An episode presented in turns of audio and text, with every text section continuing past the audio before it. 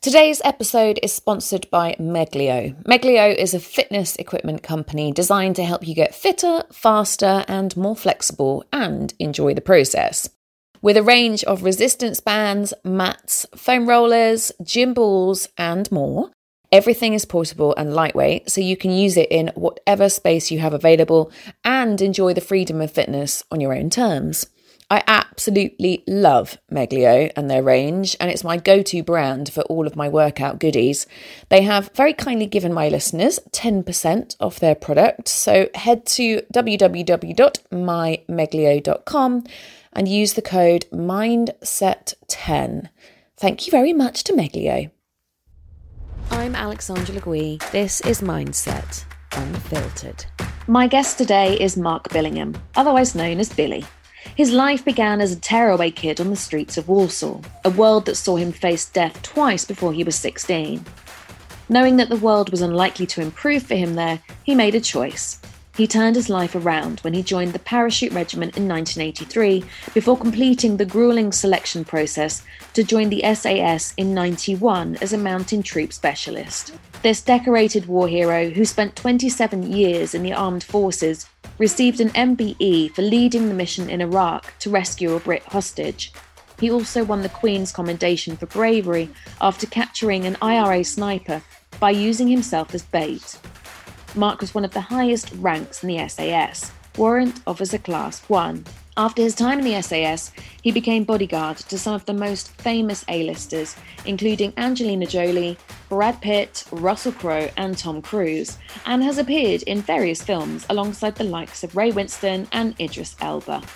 Doors opened in the most unlikely of ways, and now Mark is the leading taskmaster on Channel 4's grueling show, SAS Who Dares Wins. His two books, The Hard Way and Call to Kill, have had huge success, and his third is in creation. Not only that, but Mark is giving back. After the devastation of the 2010 earthquake in Haiti, Rebuild Globally was born. The charity, with Mark as ambassador, is embarking on a mission to provide a sustainable entrepreneurial solution for survivors. He tells us more about this in our chat, and also please do go to rebuildglobally.org to find out more. Mark's mantra is always a little further, meaning to go always that little bit further than you think you can. Don't put yourself down. Don't let anybody else put you down. Give it a go, and even if you don't get to your goal, you'll definitely be in a better place than when you started, that's for sure. Meet the hardest man going, Mark Billy Billingham. Are you Mark or are you Billy? Um, my real name's Mark, but everybody calls me Billy. Everybody knows me Billy because you know when I joined the army at the age of seventeen, everybody just gets a nickname or shortens your last name, which Billy is short for Billingham. So, so Billy's probably best as people know me. So yeah, but feel free to call me what you want. I've been called worse than Billy or Mark. Let me tell you. Are you Mark at home and Billy at work? No, even my wife calls me Billy. Does she? Yeah, but kids call me, well, what kids call me dad, but I mean, yeah. the only ones who really call me Mark is my brothers, sisters, or my mum and dad used it before they passed away, but that was it. Yeah, and you know, sort of cousins, it's it's, it's Mark, but everybody else is Billy. Kids so. don't know what parents' names are, I don't think, half the time. I never no, knew, I don't think I ever really realised that my parents had a real name. So you've just yeah, finished so, um, filming SAS Australia, have you? Yeah, we have. We we did a series last year, um, which was a celebrity series, and it went really, really well. Better than they expected, to be honest. It, it topped all the ratings. It was the biggest show that had the biggest reviews I've ever had. And to that extent, they went right. We definitely want more. And we went out. What month are we in now? I don't even know what we're in. Went out March, I think it was yeah, March, end of March, I think it was, and we started filming again, and we did a celebrity. It was meant to be just another celebrity version, and just prior to us flying out, literally, they said, "Hey, is there any chance you could stay a little bit longer and do a, a civilian version as well?" And of course, we said yes, and it, we were all able to make that work. So we stayed out and did a. Uh, so we've now done series two and three. Series two is, is celebrity. Series three is the, the first civilian version they've done, which was a shorter version version of what we do in UK, but it was kind of a pilot test, and I'm pretty sure that well, I know I've literally had a call three, four days ago saying, "Is there any chance he can come back in September to do another one?" So it's gone mad over there. It's gone crazy. Is there? Um, I mean, there's a lot more co- to contend with in Australia uh, than the UK, anyway. So is there? I guess there's development to what you can do within the tasks and stuff. Is there by being in Australia? Yeah, I mean, to be honest, UK we've kind of exhausted UK as in a, as in a play play area. You know, we've done Scotland, we've done Wales, we've done Scotland twice, and I think the viewers want to see some variation. Whereas Australia's got everything. Its own country, hasn't it? It's got desert, it's got jungle, it's got sort of European looking terrain. They've got everything. So they kind of we're kind of spoiled for choice out there. And with that comes as soon as you see terrain, we can build an idea you know, and that's really how it works. We go out, we'll have a look at an area and go, you know what, that canyon there, we could do a fall off that, we could do this, we could do that. And it offers everything. So there's an abundance of sort of challenges and ideas that fall out of the location which they've got. So it works perfect. How different is the life that you're in now compared to the life that you envisaged back when you were at school? It, geez well, when I was at school, and one of the quotes I always remember is Billingham, you're going nowhere. Yeah. From my school teacher, you are a waste of time, waste of space. And probably at the time, he was right to say that because I was. I was a bad kid, you know, I was a naughty kid. I was destined for not good places because I got into a lot of trouble. And I never say I got into the wrong gang. I was part of the wrong gang. I knew what I was doing, like most of us do. You know, we all want to blame somebody else, but I was a bad child, and I know that. Yeah. And uh, so what I envisaged really, I didn't know what to. The age of 15, which was a massive turning point for me. I'd been in a lot of trouble with the law. I'd been in a lot of gang stuff. I got stabbed. I almost died, and I thought I've got to do something about this. So I didn't really know where my life was going to go. What I did know was I needed structure and discipline more than I was getting back home. And not to blame anybody back home, you know, was, I needed to be in that sort of environment. So I knew I wanted to join the army, and once I finally got in and joined the army, I, I, that was me. That was my life. That's all I wanted to do then, till whenever. And then obviously at some stage in, in that career, you have to step out. And finally, I stepped out after, I say 27 years. It was probably more like 34 years I actually did. And so I, thereafter, uh, so, so I envisaged where would I be in the military. I never in, saw myself going to the SAS. I just thought I'll be where I am doing what I'm doing. And then the next stage, I, I always found myself wanting to challenge myself all the time, want to go to the next, see if I can go to the next level, see where I can go next. And I thrived on that. Mm. So the next, the biggest challenge for me was the SAS. So I went from normal military into the SAS and did that. And then from there, you know, became a leader in the SAS, did all these crazy, wonderful things. And when you're doing that and meet, working at a strategic level, you meet really interesting people around the globe. And that opens up the next lot of doors for you. So yeah more opportunities well, I never thought of, you know. But to end up where I am now, I'm, I'm obviously very grateful for where I am, and it's it's just a total 180 of what my life was. You know, I spent the first sort of 30 years of being in the military didn't well uh, first sort of 10 years in the parachute reg and the rest in the SAS denying that I was doing what I was doing because that's what we did and to go from yeah. that undercover dark world to all of a sudden I'm in magazines I'm the opposite. You know, oh, it's crazy, and that was hard to adjust to. It was, it was weird, you know, and it felt felt false, if if you know what I mean, because there came a stage, you know, where people put two and two together and realize, you know, you're either SAS, SBS, or you CI or something like that, and it was all speculation, and I never admitted to what I was doing or what I was until a certain point when everybody around me apparently was in the SAS, and I knew they weren't. They were all lying, and they're all doing.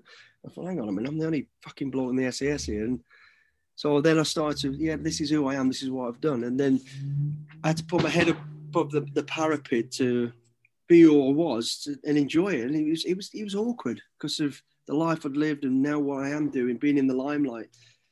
So it, it was, it was weird. It was a real weird sort of transition. But now I mean, I'm really enjoying it. I like where I am. I know where I am and I know what I want to do. So yeah, so that I what I envisage now is just continue to do what I am doing, you know, and helping people as well. You know, the platform gives me an opportunity to help others, and it's it's brilliant, and I love it. It sounds like you've always been open, like how you've always been willing to be open to those doors because I think it's a, you know, it's it's very easy, isn't it, to not to sort of uh, people so often are like oh i wish i could do x y and z and and so often i feel like it's because they're not aware of the doors being there or and not willing to just nudge them a little bit whereas it mm sounds like you've always been you know open to okay here's an here's an opportunity. All right off i go. Yeah absolutely i mean and I, i'm not afraid to fall down and fail and that's that's that i would say if i was telling him that's the key I don't want to fall down. Nobody wants to fail at anything. But if you get knocked back, so what? Pick yeah. yourself up, go again, or re-attack it in a different way. And I've always done that. You know, I, I ended up, you know, as, a, as the bodyguard thing kind of fell naturally because military security and dealing with. So that was all right. But then to go into in front of a camera or to work with was totally alien to me. I thought, yeah, I'll give it a go and just go for it. It just, you know, things work out and you make stuff happen. It's, another wild example was I went out to Haiti when I after I left the military. I had a business, and one of the things we were used to do was kind of I call it construction, but it was prefabricated building type stuff. I never built anything in my life other than Lego, and I went out to Haiti after the earthquake, and I just had this vision. I was looking at a swamp, literally a swamp, which was surrounded by chaos, debris, and dead bodies because it was just after the earthquake. And I went, I could build an hotel here. And I remember somebody looking at me going, you know, I think you're losing it. I went, and I had this, and I just did it. I went, let's do it. I didn't know how to build, but I knew somebody who did, and I knew how to put the building, my building blocks in place to get.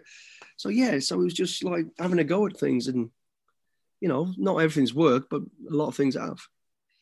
That your at the beginning of your book, you have like um like a ten point toolkit almost. It feels like, and and actually you say, um, I think it's if you don't reach your goal, you'll still be in a better position than you would be had you not tried. And that really resonated with me. It's and, and like you said, it's it's having the courage to to shoot among the stars, isn't it? And you're still you're still gonna land somewhere that's sort of better than, than where you are. Absolutely, because we all sit there and go, oh, I can do that. Well, actually, get off your ass and go and have a go and do it then. And I will get off and have a go. Yeah. And it, it's exactly that, not being afraid. Because as you just alluded to, you know, there's my goal. I want to be, I don't know, the, the captain of a football team or whatever. I'm going to go for it, but I wasn't quite good enough. But now I'm in the B team. I'm the captain of the B team. I'm on this. Great. Yeah. I didn't expect to be wherever. So yeah, it's just not be afraid to step over the line and have a go. And you will definitely, going forward, you'll definitely be in a, in a better place than where, where you were from when you started. And yeah. other avenues open up all of a sudden on that journey to become this, you meet somebody else who talks about like you know um, conservation. I was like, oh, I love animals. I want yeah, bang. Then I was off doing all that. Then close that door or not close it, just park it for a bit and off go and do this and do that. Mm-hmm. So, but you've got to get out there. You got to you've got to be. No one's going to come and drag you by the hand and go, "Hey, he's an opportunity," because they don't. No. You know, and the other thing I've also sorry, I always go off at a, a tangent when we're talking, but the other thing is, you know, people go, "Oh yeah, you got lucky. You did." You don't get lucky. You make your luck. The harder I work, the luckier I am. That's the way it is. Like anybody, not just me. Everybody. Nobody becomes what this famous person, this rich person, this whatever person overnight. It just doesn't happen. No. You, have, you have one. You have to. There's got to be something about you, and you've got to have something in you to to be there. You know, and then once you're there, it's how you become who you are once you're in that position. If you know what I mean. I fully oh, yeah. own my presenting career because I started as an actor and I fully owe my presenting career to my agent, my acting agent saying, right, darling, what, what we need you to do is turn into yes man. You know, you need to start and we're going to get you to say yes to everything and just let's just trial it for a little while. Let's get you to do as much as possible, you know, in the next few months and meet as many people as possible. And I left that and that was in Covent Garden and I remember it so clearly walking away from that meeting and having a phone call from a woman called Liz Fuller who was at that point Miss World I think she was or certainly Miss Great Britain or something you know and um, I'd come across her before just randomly in in I'd worked in nightclubs and all sorts of stuff like that, you know. And uh, she said, um, she was, she said, "Oh, you're a presenter, aren't you?" I was like, "Yeah." Thinking of Kenny's voice in my head, and at that point, I hadn't done a day's presenting in my life. You're a presenter, aren't you? Yeah, brilliant. I don't suppose you're um, free this evening, are you? Yeah. I was like, shit, what's happening? and she went, oh, thank God for that. My presenter's just pulled out and I need someone to, to host the finals of Miss Great Britain. Can you get wow. to my nightclub at six o'clock and we'll put you in for a dress fitting? Show starts at eight. I was like, oh, Kenny, you're in so much shit. yeah, okay. And I put the phone down and was like, what has just happened? And I tell you what, had I not had that conversation with him two mm. hours before, I'd have said no to the first question. No, I'm not a presenter, but I can probably find someone who is, or you know, I, I or I recommend blah blah. You know, I, I wouldn't have said yes to it. I'd have shied away and, and been scared. And that night, that overnight, my entire career switched, and then I was on the right path. I was I wasn't right as an actress. That wasn't right for me. But mm. immediately the doors opened and, and I went flying off down that direction. And before that, I'd also see myself as being a little bit unlucky. Um, you know, I wasn't getting things and blah, blah, blah. And it was very easy. Had I not been sort of fairly positive, any human anyway, I could have easily just downward spiraled because I wasn't on the right path, because I wasn't open to it. And that completely switched. And then suddenly that yes person became a much more confident, much more positive, and it just kept going and i never forget that moment because i'm like well if that I've got to listen for those opportunities because every time they happen, and I have that courage of going, shit, I probably can't do it, but let's give it a go anyway. It always works. As soon as I get out of my comfort zone. That's exactly it. It's it's stepping out your comfort because even doing it now, you, we're still people get a little bit nervous. I'm not nervous, but you get you still got to be prepared. And oh, I don't really know how it's going to going to go. But what I what I learned, just listen to what you said there, which is brilliant. Just say yes to everything. Go for it, and you make it work. And it's we in the UK, eh, in the UK, in the uh, uh, in the army, you know, just bluff it. No, no, yeah. no, too tough. Just bluff it. And and it, you kind of bluff it, but you don't. You you fumble your way through and make it work. And actually, people go, "Wow, that's a breath of fresh air. That was good." Do you know what I mean? But then I also yeah, find that, don't you? And then you fine tune, and then if you need to learn yeah. something more about something, then find someone who can teach you, and then you'll be better at it next time you do it. Yeah, exactly, exactly. It's like I do stand up talking now. I go around, you know, speaking to audience, and I never wanted to do it. I never felt confident to do, it. and I thought, oh, I don't really know how to do this, blah blah blah. And then I did one for charity, and it went so well. Then I just thought, you know what? Yeah, I can do it yeah. and I find it, and I actually love it now. And it, it, I can, you know, engage with people and get people laughing and feeling sad at the right time and all this sort of stuff. So until you've done it, you're right. Say you can do it and go for it. And it's, it's just you gain confidence, don't you? It's just, um, but you, you it is just uncomfortable. You think, you know what, I can do it. I, another sort of, I don't know, similar to that, but I, I remember, you know, there's times when you you you, you feel oh, I know the answer to that, but I'm not going to say because you're probably too scared to make a dick of yourself. You know what I mean? Mm-hmm. And I always say to it's better to sort of ask a bone question than make a bone mistake. And it's also have the courage of your conviction to go for it and look a fool for a minute. It doesn't matter. And one of the best examples I ever have was when I got to the regiment. Um, you get put on this massively intense uh, medical course because obviously you're behind the lines, you're on your own. You are you have to be a doctor. You have to amputate. You have to do this if if shit goes down. So you have to be trained to a really high level. And, and the curve, learning curve was massive. And it was like 10 weeks of solid bang, bang, bang, bang. Anyway, so we got all this information. We did all this sort of trauma work and all this stuff. And then I got sent down to a medical faculty down in, uh, uh, in Oxford at the John Radcliffe Hospital but it was doctors from all over the world. These were the top doctors from all over the world, from America, from Australia, all over. And we're all in this massive room, and me, and I'm looking around and thinking, they think I'm a doctor. I'm an SAS bloke who's just done some medical work. And I'm like listening to everything. Yeah, I kind of understand that. I didn't understand all the terminology, the Latin and all this stuff, but I knew how to work on a body and how to do this. And then the head consultant who was running the whole faculty just pulls up a big screen and he put a load of things up. He goes, okay, the casualty's got this, this, this, all these diagnosis and of what's happened. And he goes, right, come on then, what, what do we do? What's happened? And the whole place, must have been about 80 of us doctors. Nobody was staying where everybody's like, mm. I thought, I know the answer. I've got that. I was just too scared to put my hand up. And then the little devil, the angel, go, oh, go for it. No, don't do it. Go. I just went, fuck it, bang, shouted out. And as I'm shouting out, my voice is, you know, projecting what I think the problem is. You know, a tension pneumothorax and needs this, this, this. And the other side of me is going, you dick, you dick, yeah. you dick. then the, just went 100% right. And I just went, and I must have grown six foot in that room that I'm on. Wow, I can do this. Yeah. I've just got to keep yeah. going for it. And that was a real yeah, that's thing that's about. And I I hate when people go, you've got a situation going on, and somebody goes, um, I knew that was going to happen. Yeah. If anybody says that to me again, I'll grab them around the fucking throat and strangle them. Well, if you knew it was going to happen, why didn't you say it? Mm. You know, I, you know, I'll make sure I don't ever say that again. If I think something's going to happen, I'll think this is the way. I'll say it, and it might be right, it might not be right, but have the courage, your conviction to go for it and just do that. Yeah. And I think it kind of goes back to what you were saying there when just say yes, yeah. never present it, and then go, I'll figure it out. It'll work out, and it did work out, and it was right to work out.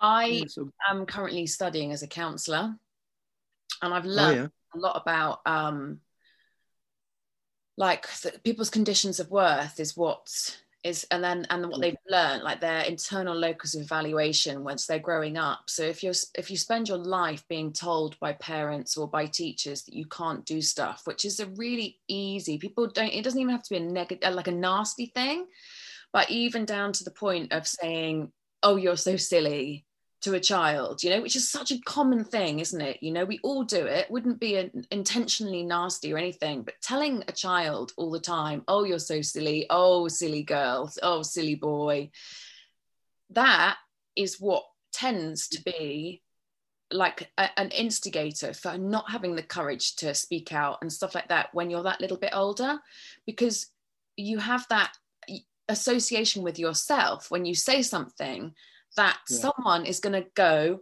oh, you're silly. When we're older, that tra- that transfers into, oh, we're stupid and we're rubbish and we don't do, we haven't said that right, we, we can't say it because someone is going to call us stupid. And I wonder how, actually, you probably have come across this a lot anyway with your, with obviously through the army, but also through teaching people through the SAS Who Dares Wins?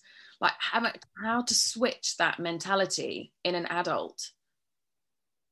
Yeah i mean it's like say if you if you're reading something over and over again it becomes it's in your head it's repetitive and you start to believe in it. You're right. I mean the thing is with, with the way we talk to people on on the on SAS selection and, and we did in I, I, say it as I see it.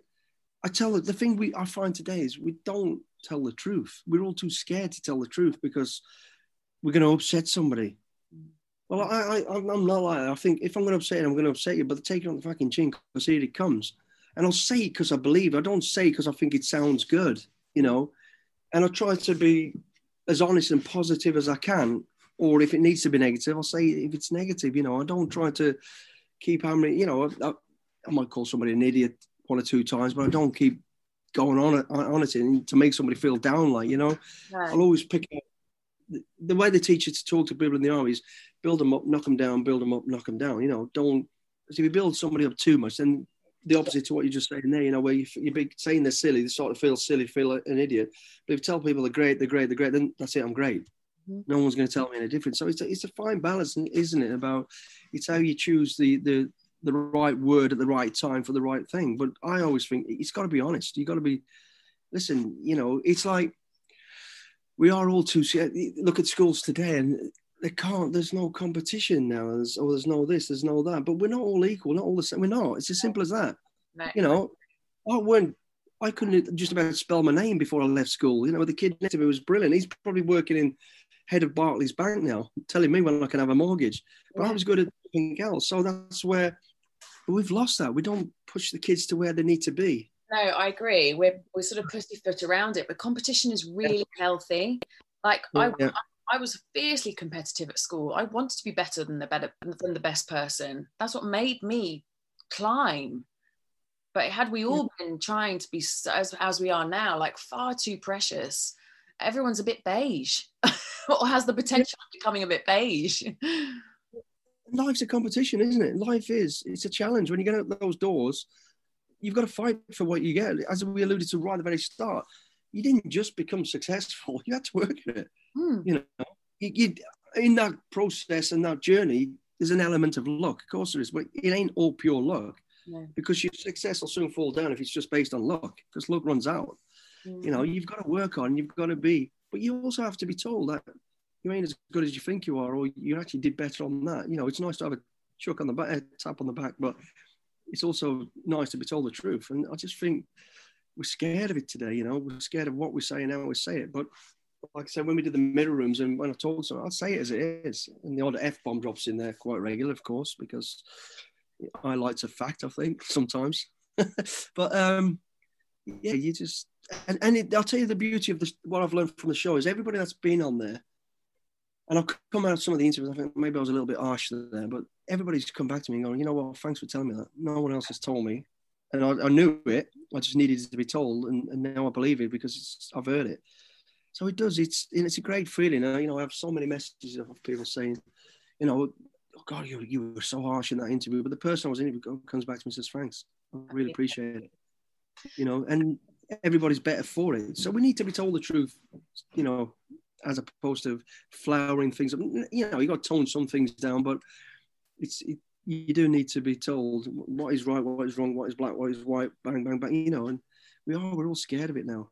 We're too scared to I had uh, Michael. What is going on? Yeah, you're so right. I had Michael Maisie on here as a guest, and he was oh, on. Oh yeah. Uh, I'm not sure which series of yours, but he he said that the process was brutal, but exactly what he needed. Yeah, he was. I think he he was in Chile. Yeah, so that would have been series three or four. Yeah, I think you're right. He, he wrote a book. Hey. Did he write a book about? His, yeah.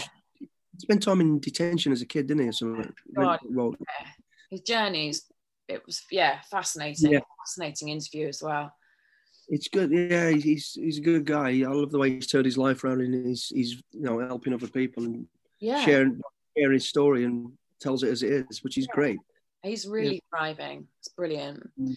How I mean, how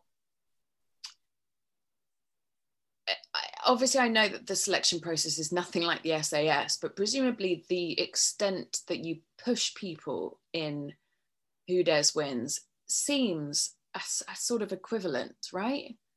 Yeah, I mean, a brutal show.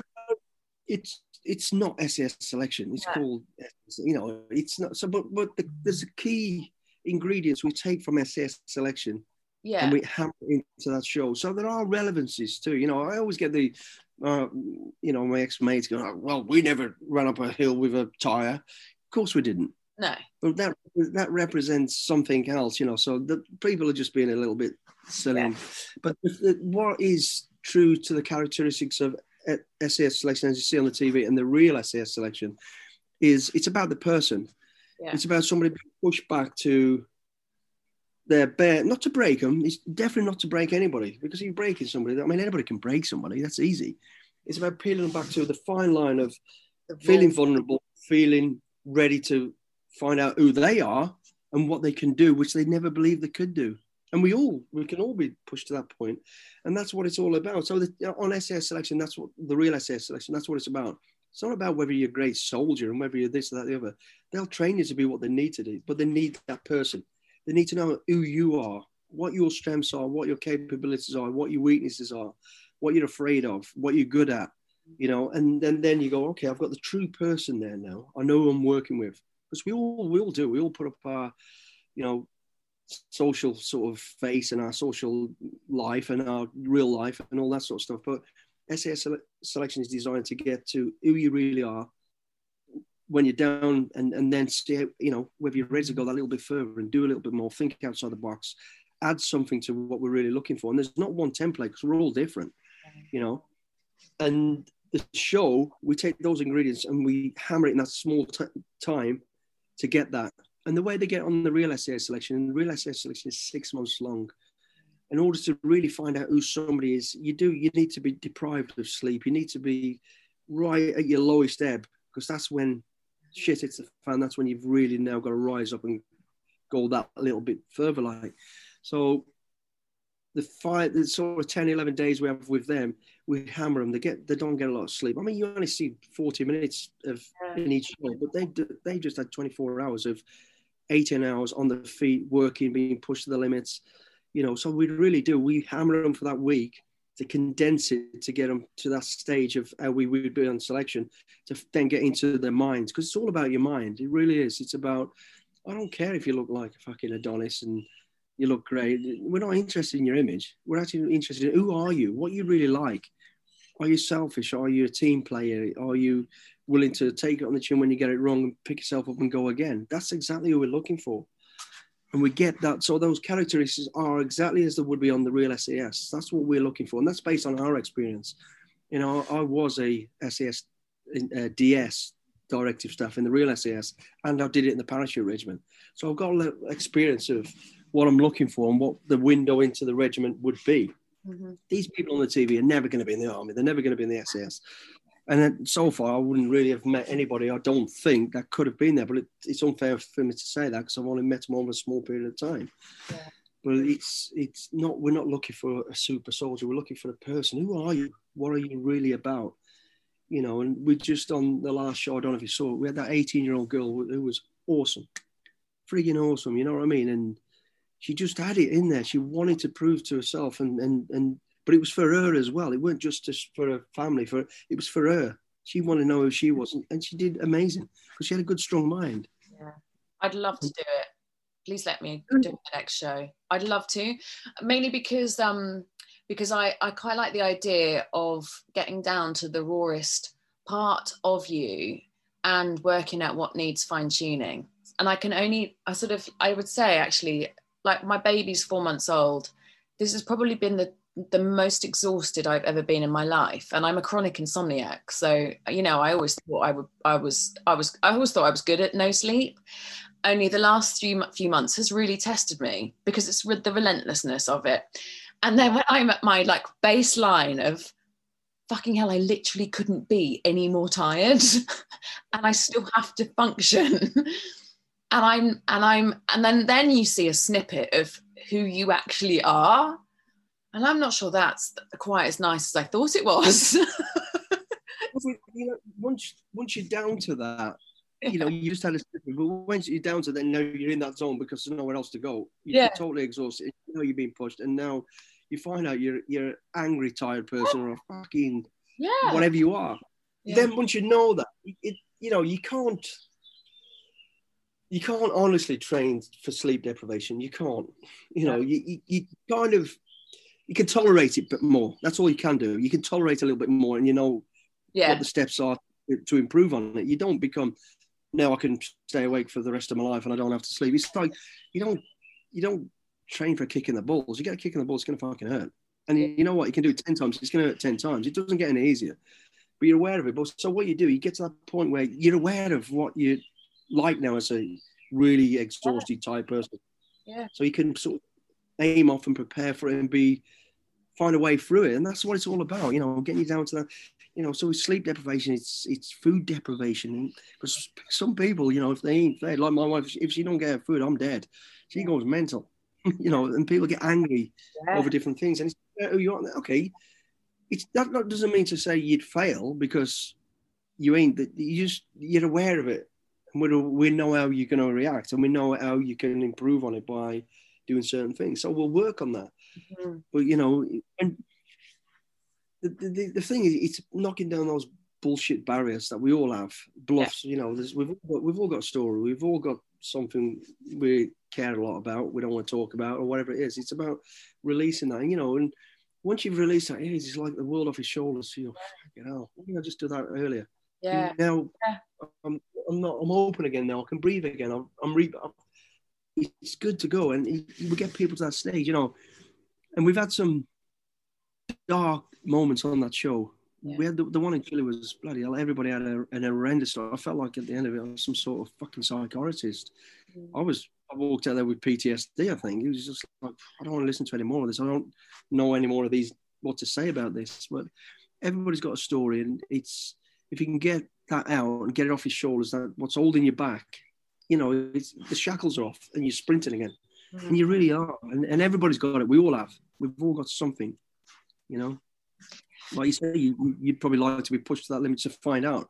But it's a brutal way to get there because we ain't got a lot of time. We've got to be very honest. We've got to be, and you, you've got to make you feel uncomfortable because yeah. that's what you got to be. You will be uncomfortable, and, and it's going to be hard. It's never going to be easy. And we're at them bang, bang, bang to get them to that stage, but it's not to break anybody. That's not what it's about at all.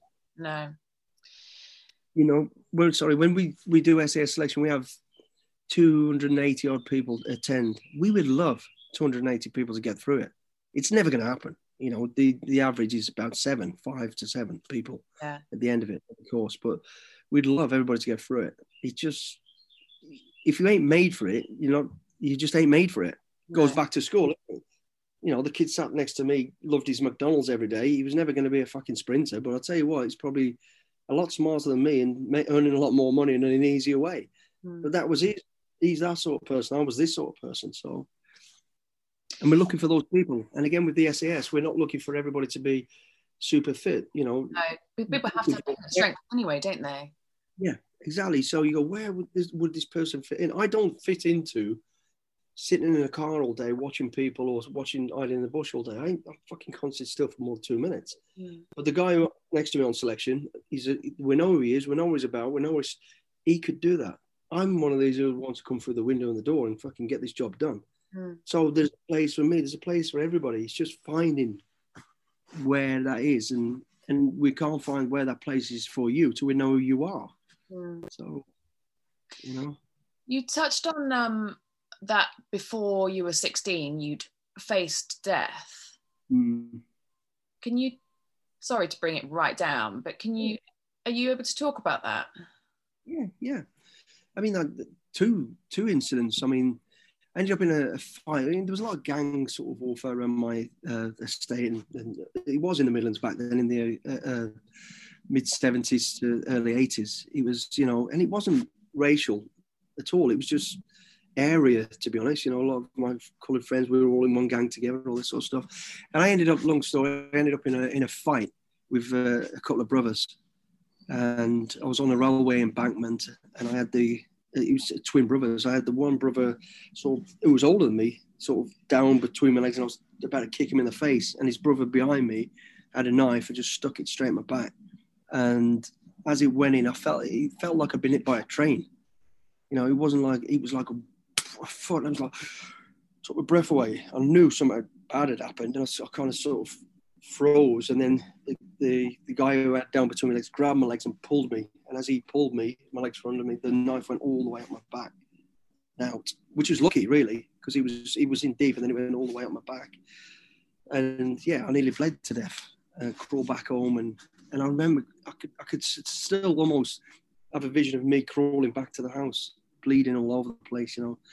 And it was like he went from a, a, that moment, you know, when you get kicked and like for the block kicks in the balls, you get that oh, feeling you can't get your breath. It was like that as I was crawling. Then all of a sudden it was like nice. It was peaceful. It was like weird. It was like, but as I was crawling and thinking about it, I was saying to myself, I've got to leave.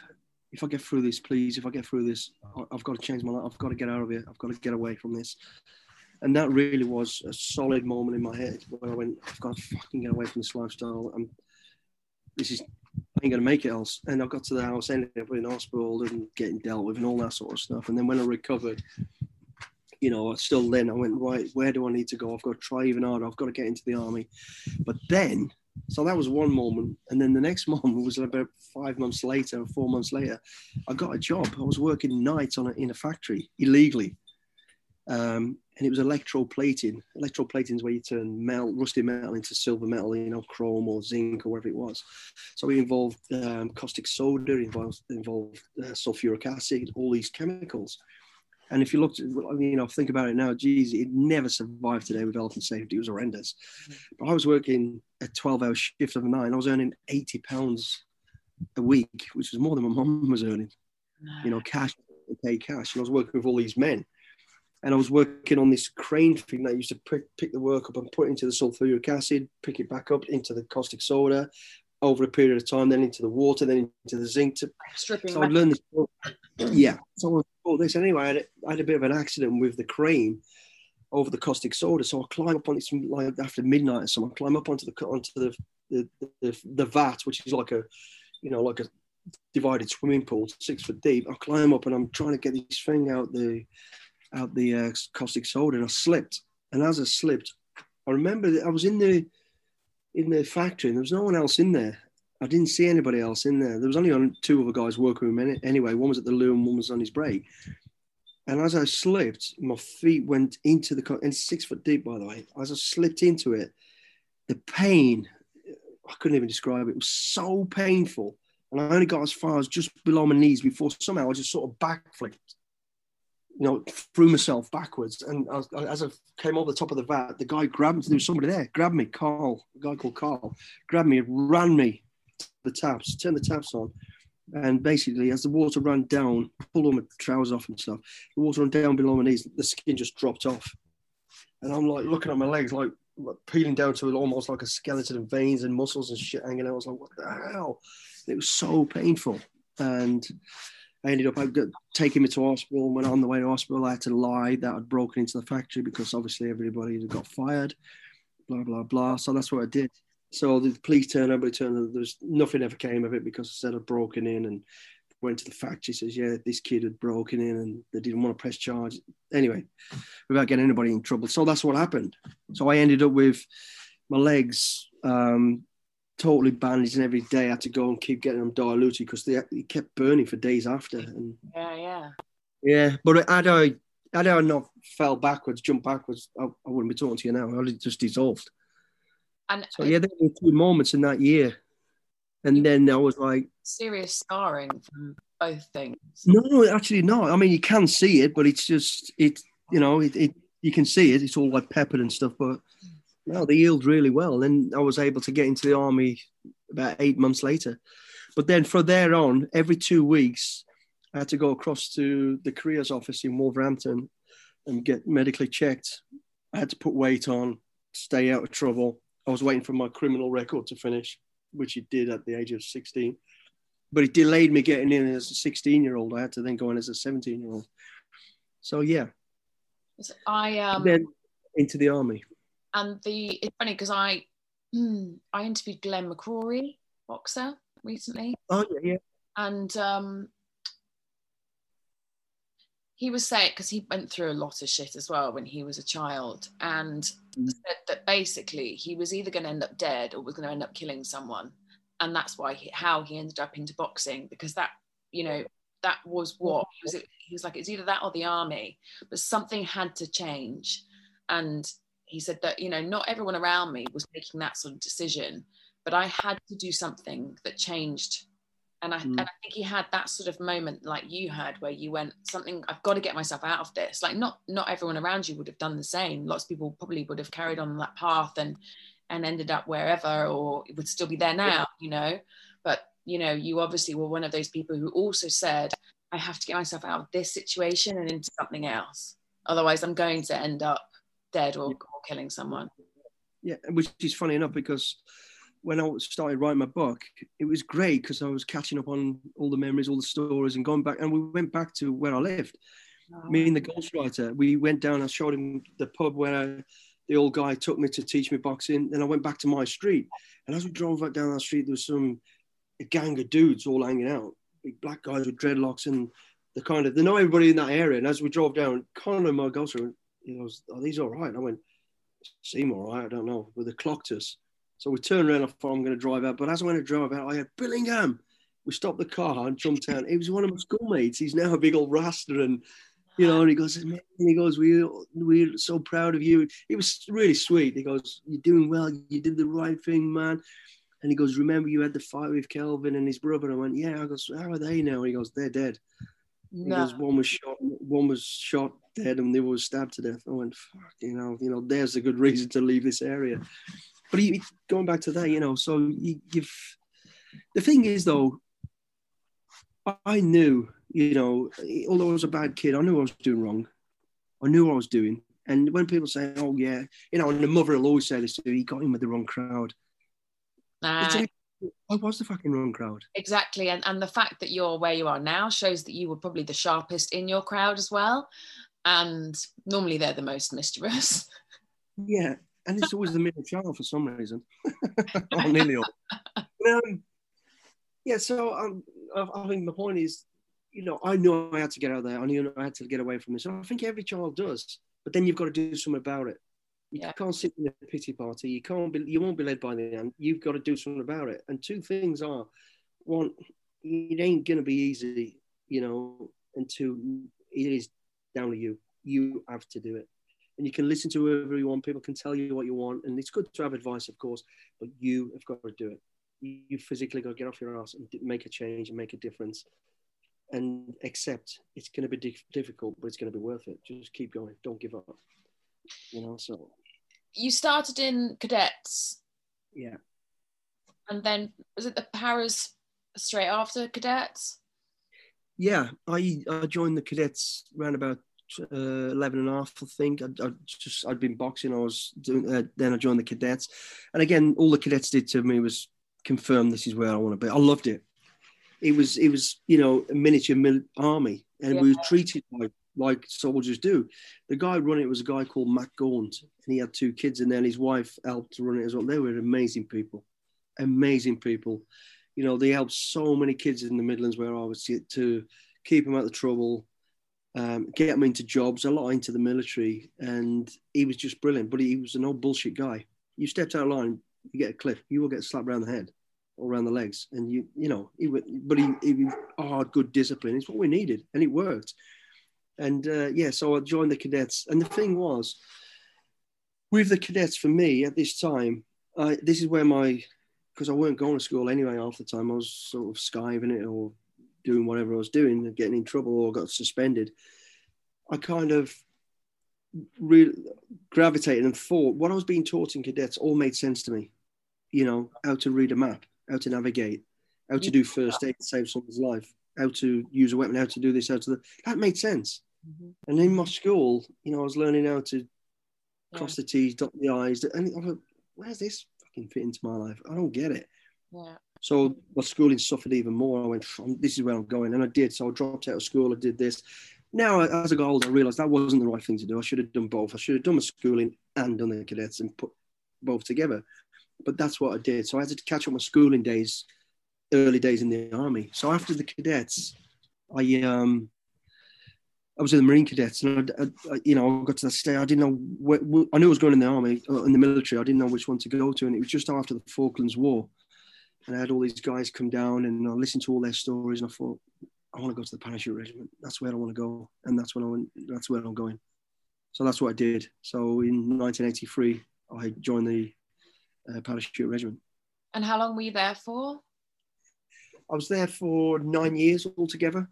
Um, I joined. So by the time I finished training, it was early '94, and I flew straight from UK to Belize, Central America. Never knew even knew it existed. I had no idea.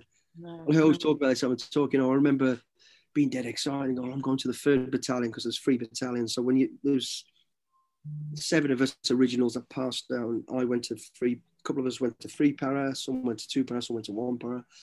So all I was interested in, where's Wampa? Where are they in the world? And they went, oh, they're in uh, Belize, Central America. Central America. You know, I was 16, I had no idea of geography. No, I can never been out of Walsall really. Uh, and now, first time on a plane, I'm getting thrown out the door with a parachute on my back. So, and then I'm going to this new country. I've never been out of UK or, or fucking Walsall. And I was like, wow, I'm going. And I remember in Central America. I thought, Central America, beaches, sea, beer, ah. chicks. It's fucking awesome.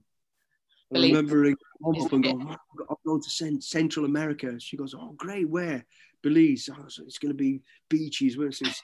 Oh, it's jungle, you clown. And I was like, oh. so I ended up in the jungle for six months, but it was great. The, and I loved it. Yeah. I spent nine years. And um, I mean, Belize is pretty, I imagine it was pretty, pretty rough, pretty pretty hardcore. Yeah. It, it, was, yeah. They had a lot of issues. There was still a bit of a skirmishing going on between Guatemala and Belize, and you know, a bit of attacking each other in the jungle stuff. So we are there to show a resistance and a bit of strength and living in the jungle. You know, and the, the jungle's a hard place to live in. And he was, yeah, it was tough, but it was great, and I loved it. And I mean, yeah, the elements in the jungle are are hardcore enough without the rest of it going on. Yeah, people don't realize how claustrophobic it is. No. And and the noise because of all the creatures and the animals. You know, like whoa, it's deafening until you sort of, you know, accumulate to it, and you just go, you know what, actually, yeah, it becomes tranquil then after, but it takes a while. Then you're sweating all the time. You've got creatures crawling over you. It's it's an unpleasant place, but I it's my favorite place now. I love it. Once I got through that, I just loved it. So I spent nine years with the parachute regiment, and after joining them there in Belize, I started to climb the ranks, you know, and um, I ended up uh, we, on a northern. We did operational tours in Cyprus, believe it or not, and in Northern Ireland. So we lost a few people in Northern Ireland. So it was all very real then. I'd now grown from this kid from Walsall into a real man, thinking I'm in a real men's world now. This is, you know, our adults' world, I should say. It's this is real. People die on decisions that we get wrong, and and you know we do great things. We change policies, we help people, we do, and it was brilliant. So it was. To what extent? I know. Um, I know that you lost a good friend, Benny, that you touched yeah. mention a lot in your book. Um, to what extent what you'd gone through as a child and seen and experienced i mean it was it was to what extent did that prepare you or help you? It, it, i thought it did you know dealing with you know violence death that sort of thing. You kind of grew up to it. You, it was happening. People were getting stabbed. People were getting killed in fighting. So you kind of but it kind of seemed all right because everybody's in the same boat. Everybody's out there being the troublemaker, if that makes sense. Mm. Then when you see a good guy mm. who's, you realize he's there, he's, all he wants to do is help people, do the right thing, and then to be have his life taken by being shot. You know, he, he just knocked the shit out of me. Think, fucking hell, this is real. This is, mm. this is how it is. You know, if it can happen to him, and he was a, an old veteran, experienced, real good guy if it can happen to him, it can happen to any of us. And that's the truth, he could. So it was a wake up moment for me. And I say prepared for it. It's, it's weird because, you know, the, the people go, oh, yeah, but in the army, you're prepared. You, you're trained to kill and trained to go to war. You, you're trained, but you, no one's trained to go to war. It's fucking war's never the same. It's different. It's horrible. It's horrendous. You can't train for that crap. You know, it's awful. So you, you train to deal with our circumstances, but war is horrible. So he kind of growing up in the Midlands, it, it, I was, it toughened me. I, I, took it on the chin, and it didn't mean I, you know I didn't get upset by it or think about it because I did. And but then you get on, you go, you know what? I, I, to me, I thought, well, he was a good guy. He was doing good things. He was trying to do his best. He went out the way he, he would have wanted to go out. So that's the way I looked at it. So Walsall did growing up, did my childhood did prepare me for it you know, because a lot of people could have just gone, oh, I can't deal with this. I'm yeah. out. Yeah. I never. I went. It, it gave me even more strength to stay and do the right thing. You know, stay and help and get on with it. Yeah, that's. I mean, that's was going to be my next question. You know, did did it did experiences like that ever make you go, do you know what, this is just too much? No. You know, it's always the, the worst times if anybody wants to talk about it, it's, it's always people getting killed, but it's actually not people getting killed. It's it's the after bit. You know, you signed up to the possibilities you could get killed. You're going to be in, you're going to be in situations where it's going to be really dangerous, and there's a great possibility some of us ain't coming back. That's fact. That's how it was, it, it, and that's how it is. Mm. You kind of get used to. It. You lose a good mate next to you, and you think, oh, you know, it's, it's sad. And you, but you go, you know what? Let's go. Let's get up and go again. Let's go out and do it for him or for her or whatever it is. Let's move on. Let's move on now. It's what it's happened. Where it really hits you and hurts you, and you think about it a lot, is if you're coming back to someone's funeral. So he died with you, it happened, got it. We, we for his sake, I said we can move on. But then you come, you have that solemn moment of coming home to put him to rest. And when you stood there at the grave and you're looking, you think, you see his wife there and the kids or his girlfriend or whatever, and, and you think, fucking hell, is this worth it? Is it mm. really worth it? But I'll, I always say yes. To me, it was because what we were doing out there was yeah. changing for the greater good, for the greater numbers. It wasn't an individual thing, you know. So as hard and sad as it was, and the fact that I could be next in there and that could be my kids and whatever, he just thought, I've chosen it. I want to do it. It's my profession. I want to do this, and it, it just drove me more to keep going and keep doing as much as you can. Yeah, and and like you say, for the greater good as well, because thank God there are people like you who do it. Yeah, I mean, there's there's no shortage of people doing it, you know. And we'll, you know, oh, your job is great what you do, thank you. But I mean, we can't do our job without your job, without our family supporting us and allowing us to do it. So, and I chose this job. You know, I got paid for it. I got paid to go to do my job, like we all do. Yeah, it's it's hostile. It's but I knew that. I mm. signed up to that. Yeah. So, oh, you're a hero. You're we're not heroes. We just we do our fucking job, and it's it's the chosen profession we had. You know. That was still Paras, was it? Yeah. That still wasn't yeah. even SAS. So then, mm. how when how did the door open for you choosing to, to step up to the SAS? I, I, I, you know, as when you join the military, like you, you want to climb for the ranks, you want to get all these experiences, you want to do all the travel. So in nine years, I've done a hell of a lot. I've been in conflict twice, or you know, or you know, yeah, been in conflict twice. Or I've been, I've travelled quarter of the world already. I've done all this. I'd had responsibility now, and I was climbing. I thought, what could be the next level to this? What, what comes next? What's higher than this? And then the SAS, of course. The SAS is as high as you can go in terms of because they work at strategic level. You know, it's the same sort of soldiers. It's just the, the, the work and the, the stuff they do is different. Although I didn't know exactly what they did because nobody really does until you get there. So I thought, but I had a lot of friends leave before me, gone there. I'd meet them every now and again, every couple of years, and they talk about amazing stuff. And oh, that's where I've got to go.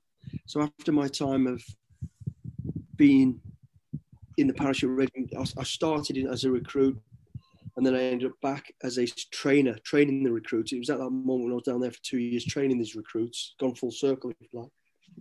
I, thought I've got to move on. I want to try somewhere else, and that's what I did. So uh, in '92, one of 90, January '92, I went for a SAS selection, and yeah, that was it. How long is the selection for?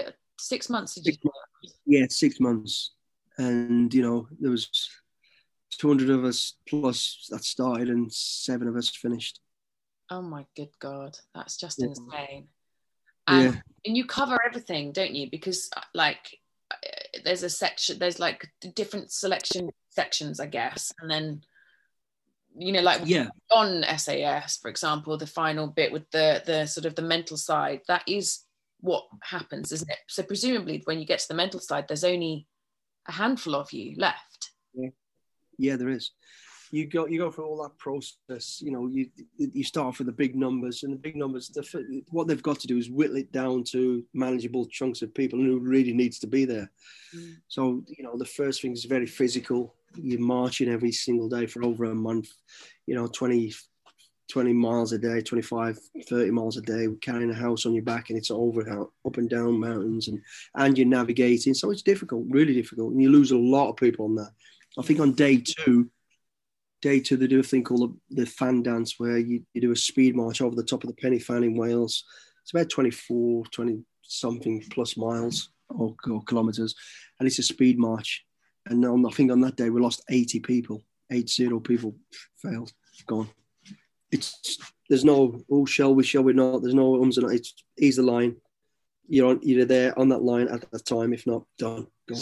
and what is it, in that particular moment then that makes you carry on and them not able to? Mind believing in yourself, believe you can do it, and and also you've got to want to do it. You know, you've got to want it. You can't go into something like that half-hearted and oh, we'll see how it goes. Sketch, mm. you know, because you won't be there long if you do. You got to go there and go. I want this. I want to be there. It's going to be hard. I've just got to keep going just not give up and give the best I've got. And your best is your best, but you've got to give that hundred percent. You know, but on something like that where there is a timeline and distance and stuff, just because you give your best, you give 100 percent, you're not going to pass. You have to pass at what they want, but with you giving 100 percent, if you know what I mean. So it's just, you know, I remember each morning just getting them going right. I, the only way I'm going to not do this is if they tell me I can't do it because I'm going to do it. I'm going to keep doing it. Yeah. No one's going to tell me I can't do it, and you've got to have that that strong mindset because although you you know your knees are swollen, your back's killing you, you've got blisters, and you you've already had any sleep, you just your mind will get you through it. Yeah, yeah. Focus, focus on it. Is it worth it? Do you want to do it? Is this what I really want? Yeah, it is. Let's go and go for it, and you soon get through it. And is there any? So I mean, I can only liken liken this. I climbed Mount Kinabalu, and that's a uh, you know up down, but parts of it are, are hardcore in my world, hardcore anyway. And um, I, the way that I did that, I, I could, I, if I hadn't seen it as I'm going to climb however many thousands kilometers it is, I can't, can't remember. Um, I had to do it in checkpoints, and that was, yeah. how, you know, like that's how I would mm. mentally be able to cope with it. And I, and I'm so competitive as well, so I would I would always want to beat whoever it was that was in my eye line, you know, and and I, and people were whittling, you know. I think of the of the 80 people that did the final summit climb, I think there were only 30 or 28 people that actually got to the very top. And mm. that that hearing that number alone the night before when people were like, you know, less than half of you will get to the top. That was enough for me to go, I'm so going to be that person and I'm going to try and get there first. and and that for me was my was my motivation. Exactly. And we're the same sort of people. And i think it's those sort of people like us that, who do succeed in stuff like that because i thrive and grow confidence in somebody else's failure there. Not yeah. you know discrediting them. It's just I could give me even more of a boost. It's like when I go and jump back a bit. When I joined the parachute regiment, I stood on this square. Right, I knew I had to get out of Walsall. I knew I had to change my life. I stood on a square with 70, 70 other people. I looked down the line, and there was blokes with mustaches, big hairy chest, tattoos, and I was looking down, going, "What the fuck have I done?" I was a skinny little kid at the end who weighed about eight stone, thinking, "I'm out my league. What have I done?" But I ain't gonna give up. But this is, I ain't gonna make this by day three, quarter of them had gone. All the most of the big, and, I'm still there. And I just built with a thought, I'm going to be. I'm going to, and just like you just said, there, I'm going to be at the end. I'm going to keep going. And he does. He, somebody else is, you know, dropping by the way. So it just gives me more strength and more courage and more confidence to here we go. Let's do this. Yeah. So and I never exactly- why you know I really want to do Everest, but I and I know that most Everest is possibly an uh, you know an extreme version of, but like with Kinabalu, you can get to base camp. Well, I never understood the reason of climbing it and people saying, "Oh, I only want to get to base camp." What's the point in that? why not go to the top, or why not aim to go to the top? Like, I don't get it. Why not try and do the summit? If you can't, fine, you know, and accept that. But if you, yeah. what's the point in just going to you know what the, I, I, would say about that is that that's because they're scared to commit. They're frightened of failure of going. They probably think oh, I could get to base camp, but then once again they feel, oh, I did that quite. I'll go for the top now. Yeah, They've reached their goal, and everybody yeah, else, oh, yeah. that was great. You did what you were going to say, do rather than go, okay, I'm going to do Mount Everest. Yeah, but not getting all the way, but getting to base camp. Then they can't really turn and go, well, I got to base camp. They go, well, yeah, you got to base camp, but you said you're going to do Mount Everest. Yeah, yeah, yeah. That's now, true. I'd, I'd, quite easily take that on chin and go, yeah, I did, but I didn't do it. But I got three quarters away or wherever I did. Mm. But a lot of people will go, oh no, yeah, because why wouldn't you say I want to get to the top? Because yeah. really they do. They just don't want to commit to it, and they're just frightened of that failure of not doing it. But they probably know they definitely do base camp. I'll get to base camp. Yeah. But then if they fail base camp, then they're, then they're back to where they started anyway. So, yeah. but yeah, I think that's what it's just like a commitment and and drive and, uh, and just setting a goal. Just set the goals beyond mm. what you think you can go, but you'll be surprised. But you know, right from the start, as we said, and just go for it. But people are scared to say it. Yeah, definitely.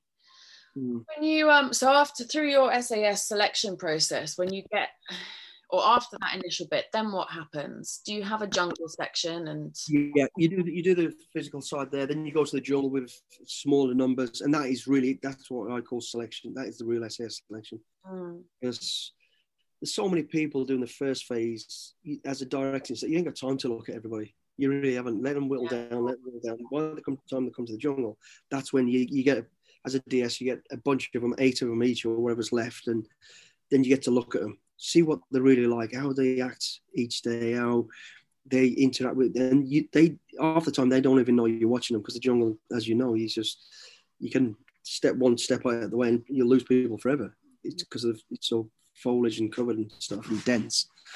So you'd sit and watch each moment what they're doing. You know, you brief what what you wanted to do. They've all got a skill set they have to produce. You know, they've got to be able to navigate, got to be able to patrol. They've got to do whatever they're going to do. So they've got all that in their head. They're thinking about all that. They're moving through this terrain that is horrendous. It's like being in a sauna with a house on your back, you know, as high as it can go and being smacked in, in the face every two minutes and creatures all over. So they've got all that added pressure and all the rest of it. So this is really selection. You get to really see who the people are. The ones who, when they're tired, throw their hands around and push people around. The ones who, when they know I'm there as a directing staff or uh, the, they're the ones that, oh, do you need a help, mate? How can I help you with it? Let's do it. But as soon as you're out the way, they're like, fuck you, get on with it, you know. So you get to see everything.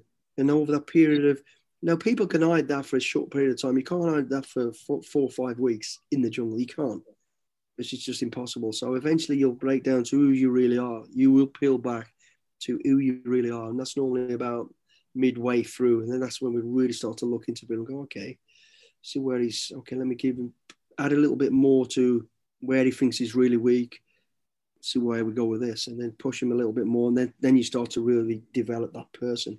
So then you do the selection, then you you're on the hill, then you do the jungle. So that's that phase, and then if you get to the end of that, which not many do, uh, you then go on to the, the phase of escape and evasion, as as we spoke about, where you're on the run and you, you know you go through interrogation and all that sort of stuff at, right at the very end. And by that stage there ain't many of you left you know there might be eight nine of you. So that is a course that is open to the whole of the british military. So they fill that course up with people from international as well from all over the world. And, and so you might end up on that course with about 30 people 30 people in small groups going on the run and being we're se- segregated from all them because we're on the real SAS selection. And but just to fill the course up, they'll be on all the lessons, all that, and away you go. And then whatever's left at the end of that, if you pass that, then you go into, you know, a little bit of proper SAS training, you know, and all the black kit and all that sort of stuff and the counter-terrorist stuff, just as an insight before you finally finish. And then do they then, from because you presumably you don't then all go off and do the same role in the SAS. I guess then you then you are individual. Yeah, you break down the. You, you, you, well, we have you know you go to different squadrons. We have four different squadrons. They all do the same stuff, mm. but you go to four. You could go just like when I first passed out. I went to the third battalion, or you could have gone to the second. You, go, you can go to A squadron, B squadron, D squadron, or G squadron. So it doesn't matter. You go to A squadron, and then within the squadrons, they're broke down into four groups as well. And one will specialize in the air coming from the sky, parachuting and all that sort of stuff. One will specialize coming over the sea or under the sea. One will specialize for going over the mountains and the ground. One will specialize going through the desert. So there's those four groups, and you choose which one you want to go to, what you prefer to do. And as long as there's a spot in there, vacancy in there, then you'll go there. If not, they'll put you where you need it. So you end up going there, and then you learn learn that skill then. You go like, so for instance, I went to mountain troop. So then at the earliest opportunity, if we weren't off fighting conflicts or doing whatever we did, they send you away to be trained again um, on that skill. So you spend 10 weeks in the Alps, in the mountains, climbing and doing all the skill sets you need to be doing for that. And then you come back, so you then all of you are fully trained on that sort of stuff. Then, in, then after that, you'll do a medical course, as I talked about earlier you do a demolitions course, you do a language course, you'll do whatever's relevant to going on in the world that they need you to be doing. And then you're away around the globe. Hmm? Sorry. What's the hardest thing that you think you faced when you're in the SAS? The hardest, um, I think mentally the the hardest was was learning a language. You know, bearing in mind I'd left school and no no qualifications, no nothing, and then I got sent down to learn a, a language for solidly for 14 weeks. You know, every day, bang, bang, bang, bang, eight, ten hours a day of learning this language. And uh, yeah, that was hard for me. I had to spend the first two weeks learning English grammar because I didn't know it all. So I had to go back and then do it all again. You know, so that was hard for me. I really had to put everything into it. Isn't that mad that you go through all of that in the SAS and then the thing that you that you're that you answer with is is language learning because that was so mm. out of your skill set. Everything else you know was you know lots and lots of things were dangerous and difficult and you never knew if you're going to come back from it and that sort of thing. I think everybody expects you to say that but what was really hard that didn't bother me because if it happens it happens yeah. you know. It's the way it is. You just get it going back to somebody being killed is it worth it? Yeah it's worth it. It is worth it and i'm gonna i'm gonna keep doing it. So to a degree you're in the hands of the gods. You know, you get on, you, you got your training, you got your skill, you need a bit of luck, and what will be, will be. And so it was hard, it was tough, it was horrendous sometimes. And a lot of the times you thought, how the fuck are we ever going to get out of this? But we did. And I have. So, but when I think about what was hard, that was hard for me, learning that language. Like, jeez. Can you still speak it now? What, what language was it? It was uh, Serbo Croat, which is a former Yugoslavian which is a, um, yeah, Vojnik. Uh, I mean, Zovem say Bill. It, it just I, I was a British soldier. Right. Yeah. I had to learn learn a language, and that was my language. I had to learn. You know, typical. Never ever use it again. But no, exactly. So how? If you do Croatia or anywhere like that, then it's great. Or Dubrovnik, it's still nice to be able to speak a bit of language. Yeah. I used to speak, but I haven't obviously it's not one of those languages like Spanish maybe or Arabic or you can talk speak to somebody every day about it. It's very rarely you get a chance to speak, so it's kind of faded. Yeah, of course. Yeah. But yeah, it was, it was difficult. But, How did you go from that? Did, did the bodyguarding come after the SAS? Yeah, so I'd done all this time in the SAS. You know, I went to done all these conflicts, been all around the globe, did all these unbelievably ridiculous things for years and years and years. Managed to keep my name off the clock tower, which means I stayed alive. Yeah. And and then it was, you know, by this time I'd done, I think 20, I always say 27, 28 years. Yeah, about 27 years. And I'd done all the stuff I needed to do. And then I, I was sent out to the jungle school out in uh, Brunei. I was a sergeant major out there running that international, which was great. I always loved the jungle. And but at the end of that phase, I thought, what do I want to do next? And I got posting back to London, and I thought it was going to be great. And then I just thought, you know what, I'm I need to move on now. You know, I'm no more going to be jumping through windows. I'm not going to be doing this. And there is a time to move on. So I started to feel I needed to, to get out of it. And it weren't the best job in the world that I was promised it would be. I started to rub people up the wrong way or people rubbing me up the wrong way. And I thought, I can see where this is going to go. I'm going to end up losing everything if I don't change my ways. And I thought, time to go. And I got a call from a friend literally around the same time to say, hey, would you be interested in doing this uh, bodyguarding job? I'd already done some sort of moonlighting on my time off in the regiment. Not that I had a lot, much of it, but I did, you know, looked after a few uh, slabs here and there stuff. I thought, yeah, it's easy. it's not difficult.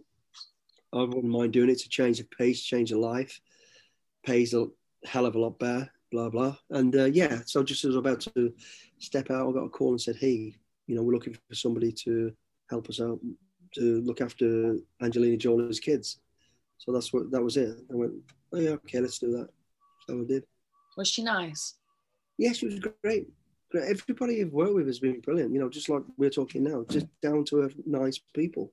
Mm. Just want to have a normal life, and that was my job to give them a chance to have a normal life. Stop people, you know, poking into their business and that sort of stuff. You know, it was enough, it was a big step back from what I was used to. There's mm. not anybody out there trying to kill them and blow them up and shoot them and that sort of stuff. So it was kind of easy. The only shooting yeah. that was being done there was camera.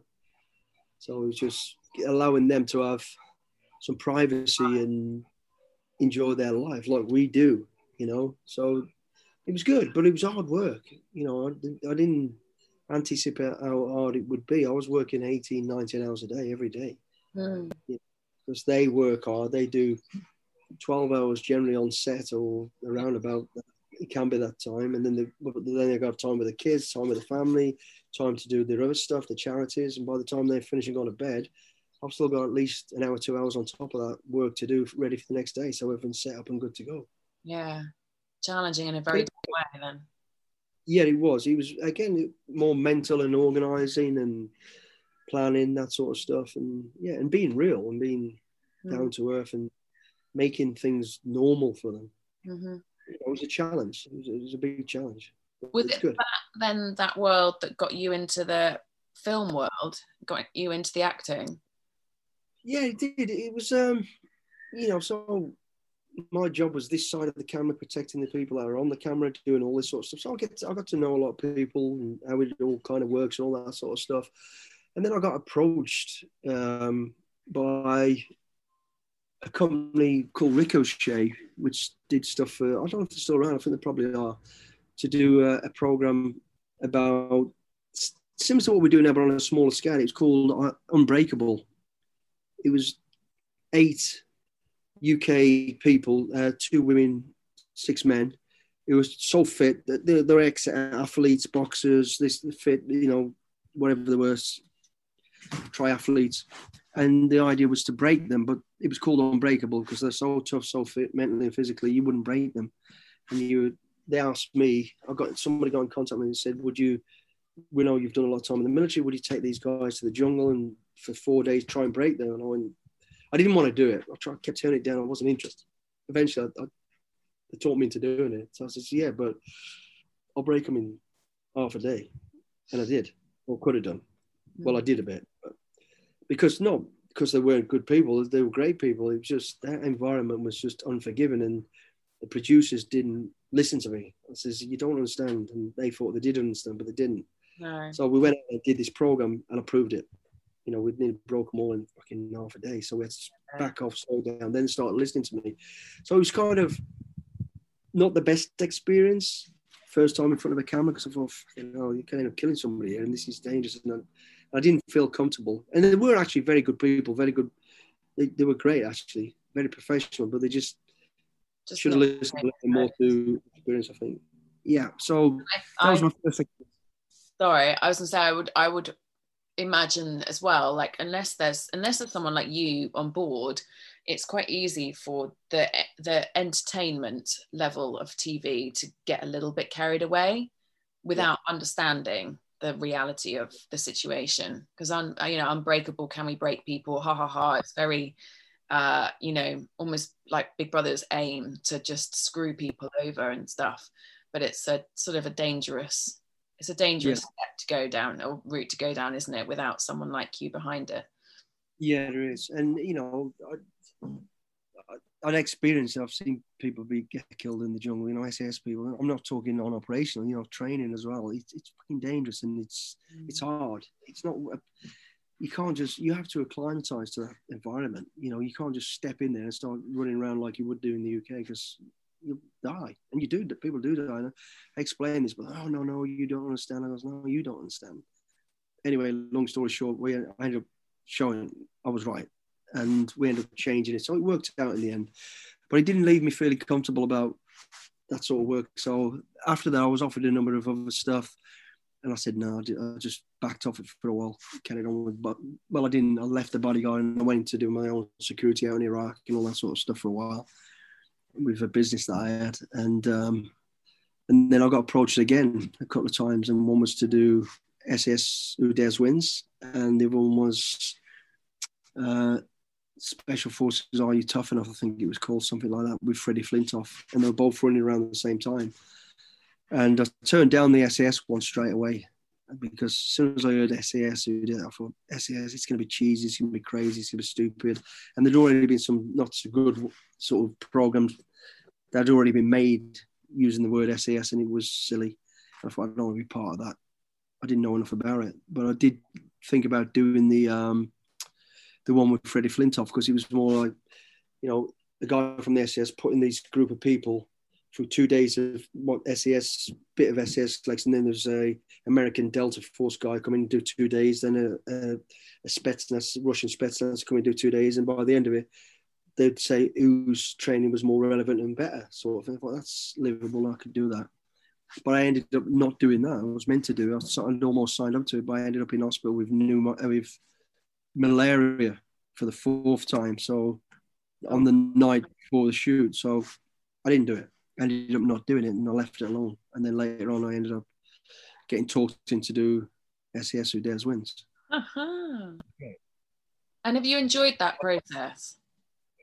Yeah, like I say, initially, as soon as those words are mentioned, people go, oh, God, what's this bullshit now? What's, what nonsense is going to be coming out of this? this? The first show went out, and I was asked, like I said, to do it. I said no. And then by the time the second one came round, the producer, one of the producers, kept contacting me saying, "We really want you to come on the show. Would you come and have a chat?" Anyway, we ended up having a chat, and I hadn't seen the first show anyway, and they gave me a USB with the episode one on or series one. And the next time I went away on a bodyguarding chance out to Nigeria, I think it was again. While I was bored, I just watched it, and I thought, actually, you know what? This is not what I thought it was going to be. It's not about us as directors; it's about the people. I thought I kind of liked where it was trying to go, and I thought I could add some to this based on my experience. And I realised all we were there for was to add authenticity. And why are we doing this? Why are we making men and women fight each other? Because in the real life of conflict, that's what happens. Nobody cares whether you're man or woman. You know, people will kill because they do. Mm. And it was also about, you know, why are we making people fight anyway? It's about controlled aggression. It's about you know, when you come up against aggression, the only way you are going to win is just ramp up a little bit higher, but stay in control of it. Don't lose your head. And that, that, so we had that reasons why we do all these things. And I thought, yeah, I like that. And I could add a bit of something to it. So it was about the people, not about us. And so then I said, yeah, okay, I'll, I'll do it. And I did the second, I joined on the second series out in the jungle, funny old thing in Ecuador. Are and you, I really enjoyed it. Are you good pals with the guys? Yeah, yeah, we're all was just like the like it was just like being back in to be honest. Yeah. You know, so I met met the guys and it was just like we have the, our own little bit of dark banter and humour and take the piss out of each other and this that the other. But the other good thing about it was there was no script to it. You know, there is a direction, but there's no real script. You don't learn lines, you don't retake on anything, you don't do none of that. Right. It was just being us That's and being who we are. Yeah. And the only thing that we really rehearsed was anything dangerous they had to do. If they had to do a dangerous abseil, we do all we do it all first, and you know, get all that done, making sure so we didn't hurt or we didn't kill anybody. Hmm. So yeah, it was good, and it was it was good fun. It's still good fun, you know. But yeah, we're all, but just like in the real, like you know, on the regiment, you know, there's guys you work with all the time, but outside of work, you very rarely see each other. Yeah. You want to get away from everything and just enjoy what you've got. So that's how we are now. You know, now and again we'll meet up, have a beer, have a laugh, and go go to a gig or do something. But we're not like in each other's pockets. No. You know. No. So, but it's. Is there a difference between the Joe Public and the celebrity ones? Um, there is a difference, and I think we act different as well as DS, and you don't really realize you are, but you kind of. I don't know. Something um, have preconceived ideas about with the celebrity ones. It must be hard not to be like, oh, here we go. Some yeah. of them, you know. We, we don't get to know who the people are anyway till the day they turn up. So right. it doesn't matter to me who they are. And generally, a lot of the the people that have been on celebrities, I don't know them anyway. Oh, I, so know. I, don't, I don't watch a lot of TV and I don't like like like watch a lot of sport. No, I don't know who they are. But then actually, I look at it and I think it, it works both ways because we kind of feel we are a little bit rawer and a bit tougher and more aggressive with the, the civilian version. We're a little bit more respectful of who they are because they've made a name for themselves and they're doing good things and all, all, all presumably they are. Yeah. But, but it's actually harder for them in many ways because you've got to remember they're putting themselves on a real mm-hmm. pedestal. You know, they can look complete fools. They've got a massive following generally, most of them, and they're, they're known for this, and they're known for that, and they're either going to look, oh, actually, people see a different side to them. Mm. You know, we get deep into their souls as well, just like we do everybody else. They don't get treated any different. No. We get to them, we break them down to you know, peel them back to who they really are, and they've got what is good about it is you you know we realize the public then realize you know they're no different to us. No, they've got the same issues, financial issues, relationship issues, personal other things going on in their life, just like everybody else. So I think it's a good thing, but for them to expose it and be, you know, pushed to where they get pushed, it's a ballsy call. So I, I'll take my hat off to them. I think good on them. It's a brave. It's easy to sit on the couch and go, "What's she doing on there?" She's staying but you know what? She's ballsy enough to go. I'm going to have a go, mm. and it's generally for the right reasons. Mm. So have any good. really surprised you? There's always a surprise there, you know. You, you know, you, it'll be the one who you think he, she's going to do really well, and then by day two they're gone. "I'm done." Like, where did that just come from? And then there's one who looks a little bit oldish, weakish, but yeah. still firing away right up to the end, like you know. Mm. And um, there's some good ones on the next celebrity one coming out. I'm not sure actually when it is coming out. I think it might be around about August, September. Um, there's some good celebrities on that one. Some that I remember from my growing up and stuff, and they do do good. Yeah, surprising yeah. some of them. Yeah, so I won't spoil it, but be ready. It's going to be good. Do you have a, any sort of daily mantras or anything like that that you do? Have you got your own little toolkit that you that you have? You know, I have to do some sort of, some sort of fitness every day. I just have to get up and I have to do it first thing in the morning. I can't like now. I, I actually haven't done it today, other than sort of take the dog out. You know, we want to class that. But with my dog, it's a bit of fitness, so I have to chase a little shit everywhere. but um, yeah, I, I like to start my day off with fitness because it just clears my mind, sets me up for the day, makes me feel like I've got a full day ahead of me. You know, so I like to do that first thing in the morning, and I've got this ritual of no music, no water, no food. Get up, get dressed, wash your face, wake up, go, go and do it, whatever it is. And it's normally about an hour to hour and a half, maybe.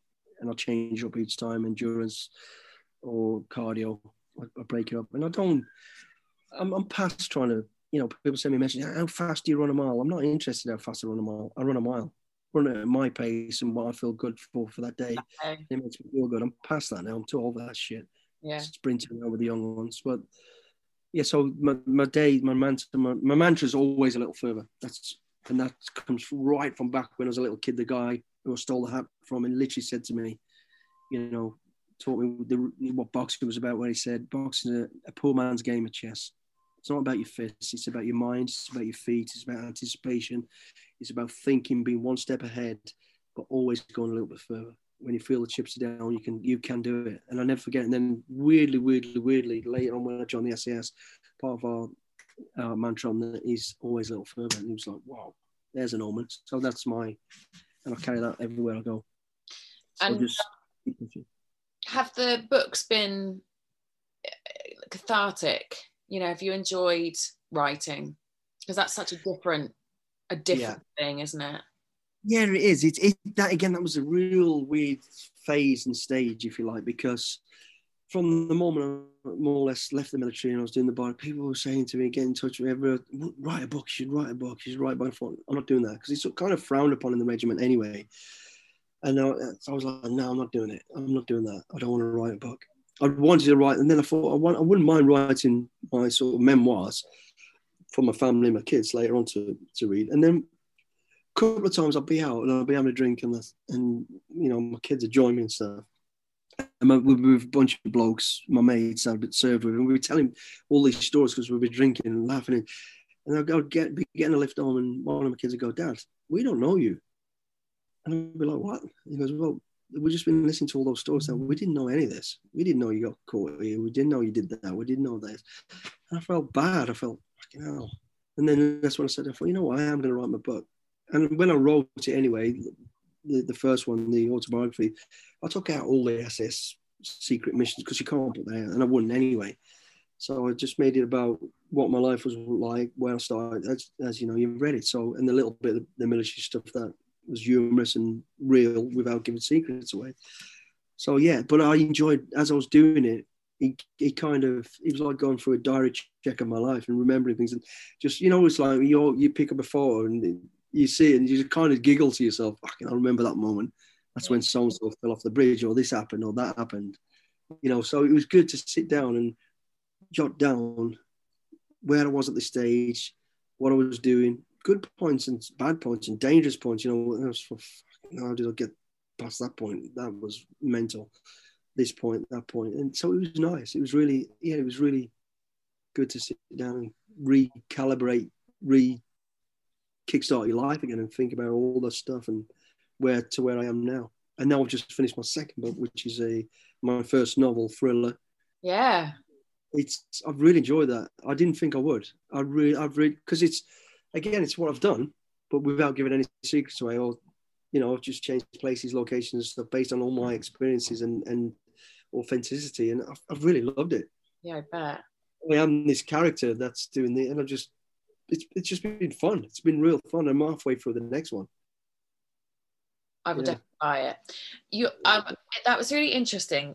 I know we haven't I know that you lost your parents, and I know that after you lost your father, you were writing the eulogy and realized that you didn't know things about him that you would like to have known.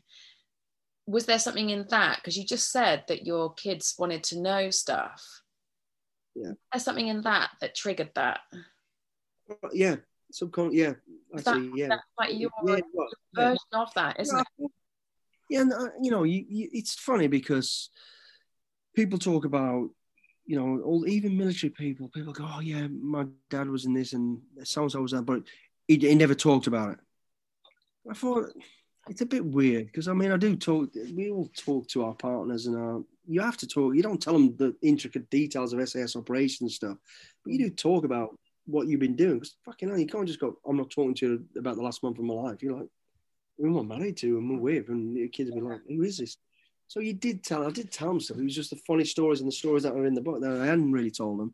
Yeah. So yeah, that did trigger that. You know, my dad.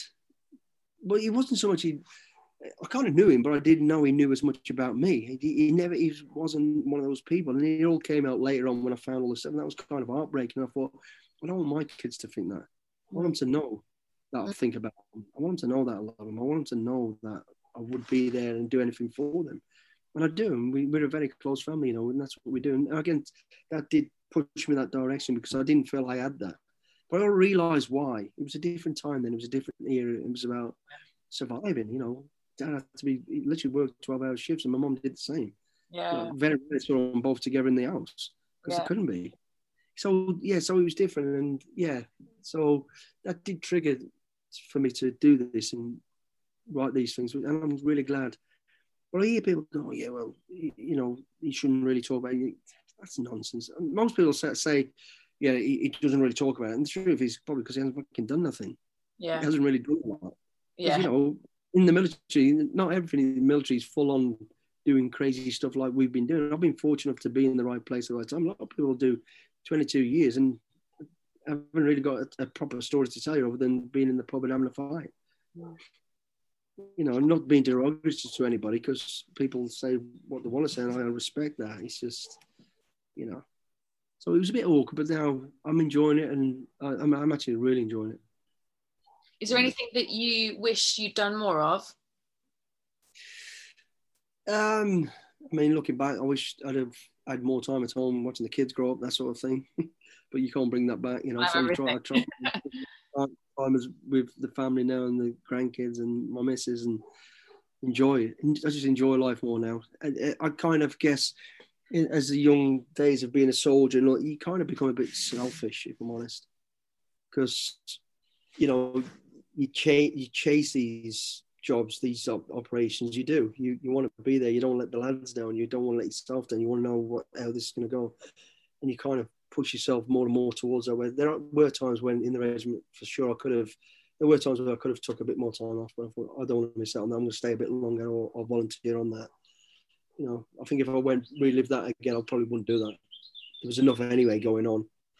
Yeah, I suppose though. I mean, I can only liken it to a lot of the elite athletes that I've um, interviewed. The reason why they are elite athletes is because those of those compromises you know of, because they're they're constant you know it's full focus or, or or they're never going to be elite athletes quite frankly you know to have it has to be a bit all or nothing doesn't it? And and that is the same as your world. You sort of that was your route that was what you chose and that's what you needed to do all along. Yeah yeah i guess yeah. You, you do you just you want to stay in the game you want to stay focused you want to keep improving you want to keep going yeah. and part of our ethos is you know the the pursuit pursuit of excellence. Yeah. You, have got to keep going. You're only as good as your last job, and that last job is the day you finished, the minute it finished. That was it. That's history. Mm. That's already history. You know. Yeah. All right, it's recent history, but it's still history. So what's going to come next? What do what can I do next? And everything we did, there was never one day, no, never two days the same. Never. You know, it was never two operations the same. It was always different. Everything was always different. It was always got your own toes, thinking outside the box, and coming up with some of the wildest, craziest ideas and situations, and it was it was enjoy- frightening but enjoyable, you know. When are you going to start writing your next book then? Well, I have. I've, I've started writing the sequel to Call to Kill now, which is now Matt Mason, the character, which is me, is out the SAS now and now in this crazy world of conservation. And there's some interesting stuff that comes out in that, which is real, but written as fiction. Oh, I'm definitely yeah. going to buy Call to Kill then. I'll, I'll play through the, the, the, next one, the next uh, fiction book, which we haven't got a name for it yet. And then what happens next in your world? I'm going to continue doing this um, TV stuff as, as long as it keeps going. Um, I'm going to do some crazy parachute jumps towards the end of the year, probably. Um, Why? What are they on your bucket list? Yeah, yeah. One's Mount Everest, jumping from Everest, and the other one is possibly a world record, but I won't say a lot about that yet. Mm-hmm. What's yeah. the? I really want to have a go at base jumping. Yeah, it's not actually base jumping. It's it's from an helicopter. We're going to go to base camp, take off from base camp, and then jump at the same height at the side of Everest. Amazing, amazing. I love I love jumping out of planes. I really want to get my um I, I don't know. I, I need to get um, my solo jump. Yeah. I know that it's quite a long process to even be able to do that, but I would quite like to get that done.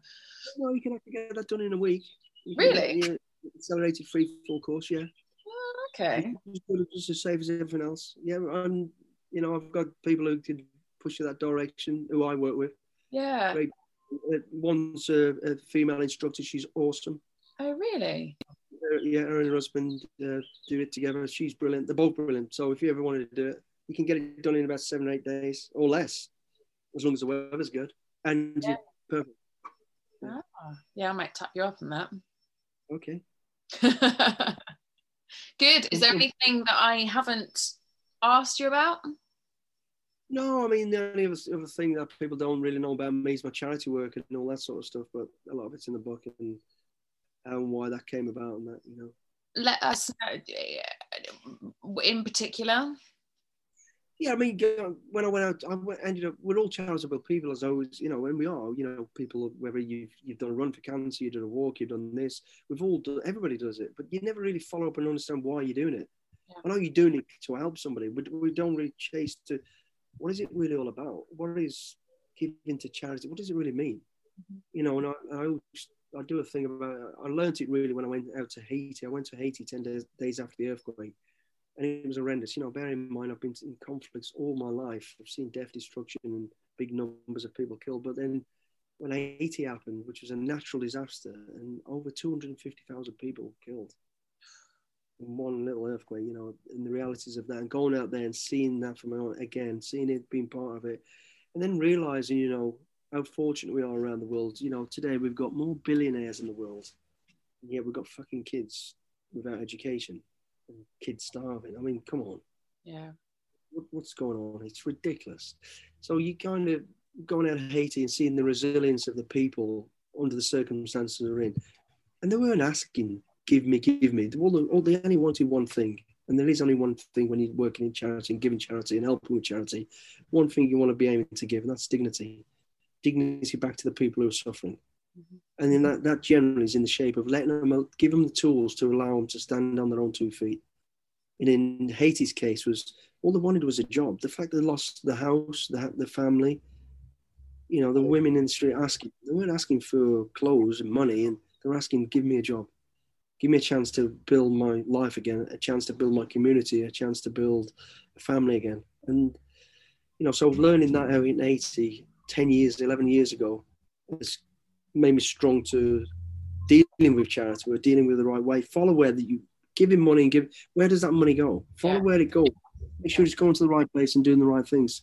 We have our own charity out there, you know, it's, uh, and it's always a, I say, it's a turnkey to ending, uh, trying to end poverty.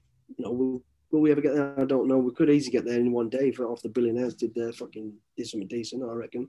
Yeah. But you know, it's it's about. So I take kids off the street of Haiti, uneducated kids with no homes, nothing, put them through a schooling program, proper schooling, which we raise the money for, clothing and do all that sort of stuff and food for them. And then into an education um, job training and if they do finish their education, do job training, then my wife's got a factory and she gives them a job. So they go through all that process into a job and they can look after themselves. It's, it's a great process. It's hard, but it's a great process, great feeling. It's a great thing. And that's, we've got kids that we've literally, kids that lived under a car bonnet on the street, educated now, job trained, running the factory. One of them's in, in university about to be a doctor, coming from a homeless living on the street, you know, so it's amazing. So yeah, that's my charitable work that that's that side of it. That's my main charity, but I also help Phoenix Heroes, which is for soldiers, were brilliant as well. Awesome bunch of people helping veterans and various other charities, including I'm an ambassador to uh, the Tommy Club for the Royal British Legion, helping veterans and soldiers there. So there's quite a bit, but Oh, ah, that's understand. It's a massive part of my life now, and that's why I love the job I'm doing. It, it gives me a platform to, yeah, to raise money, raise awareness, and do that. You know, to give back basically. Yeah. To be here, and because somebody gave me an opportunity, and it's good to give back and give someone else a chance. Yeah. So yeah. Bloody good for you. That's really. It's it's it's better than winning the lottery. You know, seeing some little kid who's had nothing because I was that little shit. Yeah give him a chance. And some that old guy that I attacked, I attacked, gave me a chance, and he did. He, I wouldn't be here now, but if it went for him, no. It's easy to judge. It's easy to. It's easy to ignore as well. Yeah, it is definitely. Yeah, and unless it's really slapping you in the face or you really want to be part of it, it's you know nothing really changes, does it? No, I'll make yeah. sure I put all of your links um, in the blurb as well, and um, we'll direct everyone to the various organisations and make sure that they're highlighted too. Thank you very much for your time. And yours. It's been good actually. The sound in the garden as well. It's amazing. I know we're so lucky, aren't we? You know, I was Love. expecting like dogs to start barking, planes to start flying over, but it's actually quite nice and peaceful. So.